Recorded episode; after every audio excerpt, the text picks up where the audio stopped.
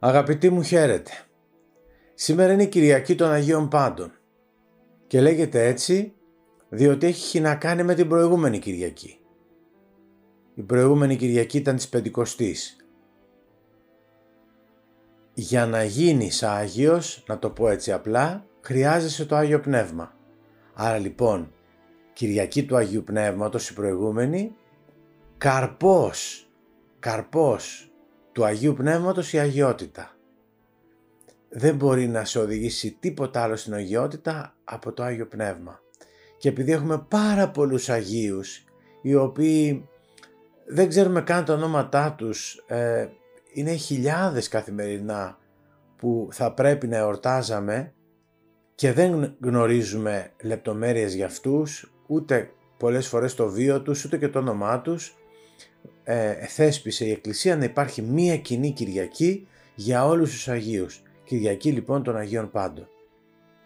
Θέλω όμως σήμερα να σας πω ότι αυτή η, η αγιότητα ε, έχουμε Αγίους από διάφορα επαγγέλματα, από διάφορες κοινωνικές τάξεις. Η αγιότητα είναι ένα λουλούδι που ανθεί παντού δεν αποκλείεται κανείς από το να φτάσει στην αγιότητα. Υπάρχει όμως κάποιος, μια ε, κατηγορία Αγίων που είναι οι Απόστολοι, οι Ιεραπόστολοι. Πάνω σε αυτούς θα ήθελα να κάνουμε μία σήμερα αναφορά. Έχουμε κάνει πάλι για τον Απόστολο Παύλο. Είναι ένα κείμενο που μελετούμε αυτόν τον καιρό και επηρεα... μας επηρεάζει, είναι λογικό, η, η δράση του, το έργο του ειδικά σε αυτά τα πρώτα χρόνια της Εκκλησίας. Θέλω να σας πω λοιπόν στο ότι η χάρη του Θεού, το Άγιο Πνεύμα, είναι αυτό που πολλές φορές βλέπει συσσαγωγικά τη διάθεση του καθενός και μπορεί μέσα στην ίδια οικογένεια να υπάρχει ένα παιδί που γίνεται Άγιος και ένα άλλο παιδί που μπορεί να γίνεται αιρετικός. Και λες, μα δεν μεγάλωσα στον ίδιο χώρο.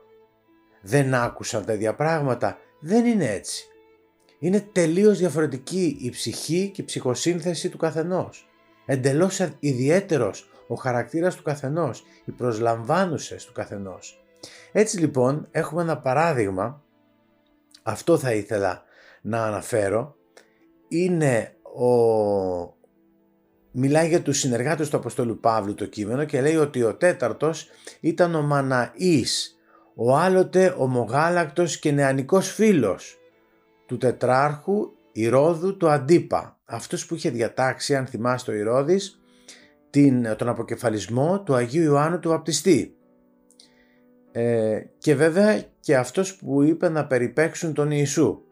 Λοιπόν, τα δύο παιδιά, ο, μεν, ο ένας και ο άλλος που ανέφερα, είναι ομογάλακτοι, δηλαδή θύλασαν από το ίδιο γάλα, πήραν την ίδια ανατροφή και ο μεν έγινε, ο μεν ένας έγινε τύρανος, μοιχός, συνένοχος για τη σταύρωση του Χριστού, ενώ ο άλλος έγινε Απόστολος του Χριστού.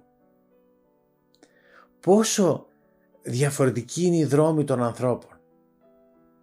Πόσο διαφορετική είναι η δρόμη των ανθρώπων μέσα από το ίδιο σπίτι, από τον ίδιο χώρο. Και εκεί μένεις εκστατικός πολλές φορές. Ο άλλος άκουσε και δεν έπραξε. Ο άλλος δεν άκουσε τόσα και έπραξε. Και έγινε Ιεραπόστολος.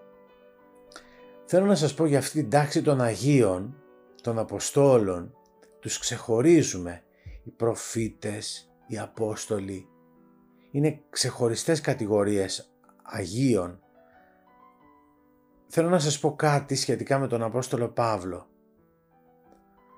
Ε, είμαστε, είπαμε, στα πρώτα χριστιανικά χρόνια, είμαστε στην εκκλησία της Αντιόχειας, από εκεί ξεκινάνε, από εκεί ξεκινάει η Ιεραποστολή του Αποστόλου Παύλου και των συνεργατών του και θέλω να σας δώσω μία εικόνα που αναφέρεται.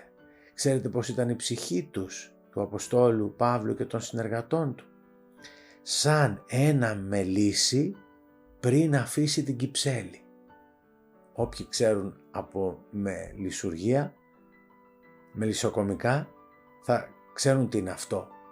Πριν αποχωριστούν, πριν αφήσουν την Κυψέλη γίνεται ένα βουητό μεγάλο. Έτσι ήταν οι καρδιές τους. Αυτά που άκουσαν, που είδαν στο Χριστό, αυτό που την εμπειρία, την, την αποκάλυψη που είχε ο Απόστολος Παύλος, δεν μπορούσε να την κρατήσει για τον εαυτό του. Έπρεπε να πάει παντού και να την πει. Αυτό άλλωστε τους έδωσε και σαν παράγγελμα ε, εντολή ο Θεός. Και λέει μια συγκεκριμένη φράση «Ανάγκη μη επίκειται». Είναι ανάγκη να το κάνω αυτό. Είναι εσωτερική μου ανάγκη να το κάνω αυτό. Ουέ δε μη εστίν εάν μη ευαγγελίζομαι, λέει στην πρώτη προς Κορινθίους. Και αλλή μονό μου αν δεν το κάνω. Αλλή μονό μου αν δεν το κάνω. Δηλαδή έχω χρέος να το κάνω. Κάτι που είδες. Κάτι το οποίο σου έδειξε ο Θεός και σε ανέβασε να το δεις δεν είναι για σένα. Πρέπει να το μοιραστείς με τους άλλους. Και αυτό δεν αφορά κάποιους ιερείς και μοναχούς. Αυτό αφορά στον καθένα από εσά. Πέστε το στους συναδέλφους σας με διάκριση, με ωραίο τρόπο. Στους φίλους σας, στους συγγενείς. Αυτό κι ας κατηγορήσουν. Κι ας μας πούνε και ακραίους κάποια στιγμή. Κι ας μας πούνε ότι μόνο με αυτό ασχολούμαστε. Μα με τι να ασχολούμαστε. Με το δημιουργό ασχολούμαστε με αυτόν που μας έφερε στον κόσμο και σε αυτόν που θα παραδώσουμε την ψυχή μας. Ας γίνουμε ιεραπόστολοι. Ας ακολουθήσουμε λίγο ο καθένας στο βαθμό που μπορεί και μπορούμε να το κάνουμε αυτό. Ας ακολουθήσουμε τους Αποστόλους. Αυτό το μεγάλο Απόστολο Παύλο που τόσο μας εμπνέει ο βίος του αλλά και όλους τους Αποστόλους γιατί και σήμερα υπάρχουν Απόστολοι και Ιεραπόστολοι σε όλες τις μεριές της γης δίνουν την παρουσία του Χριστού, μορφώνουν το Χριστό στις καρδιές των ανθρώπων οι Ιεραπόστολοι. Ας το κάνουμε και εμείς στους, στο κοντινό μας περιβάλλον.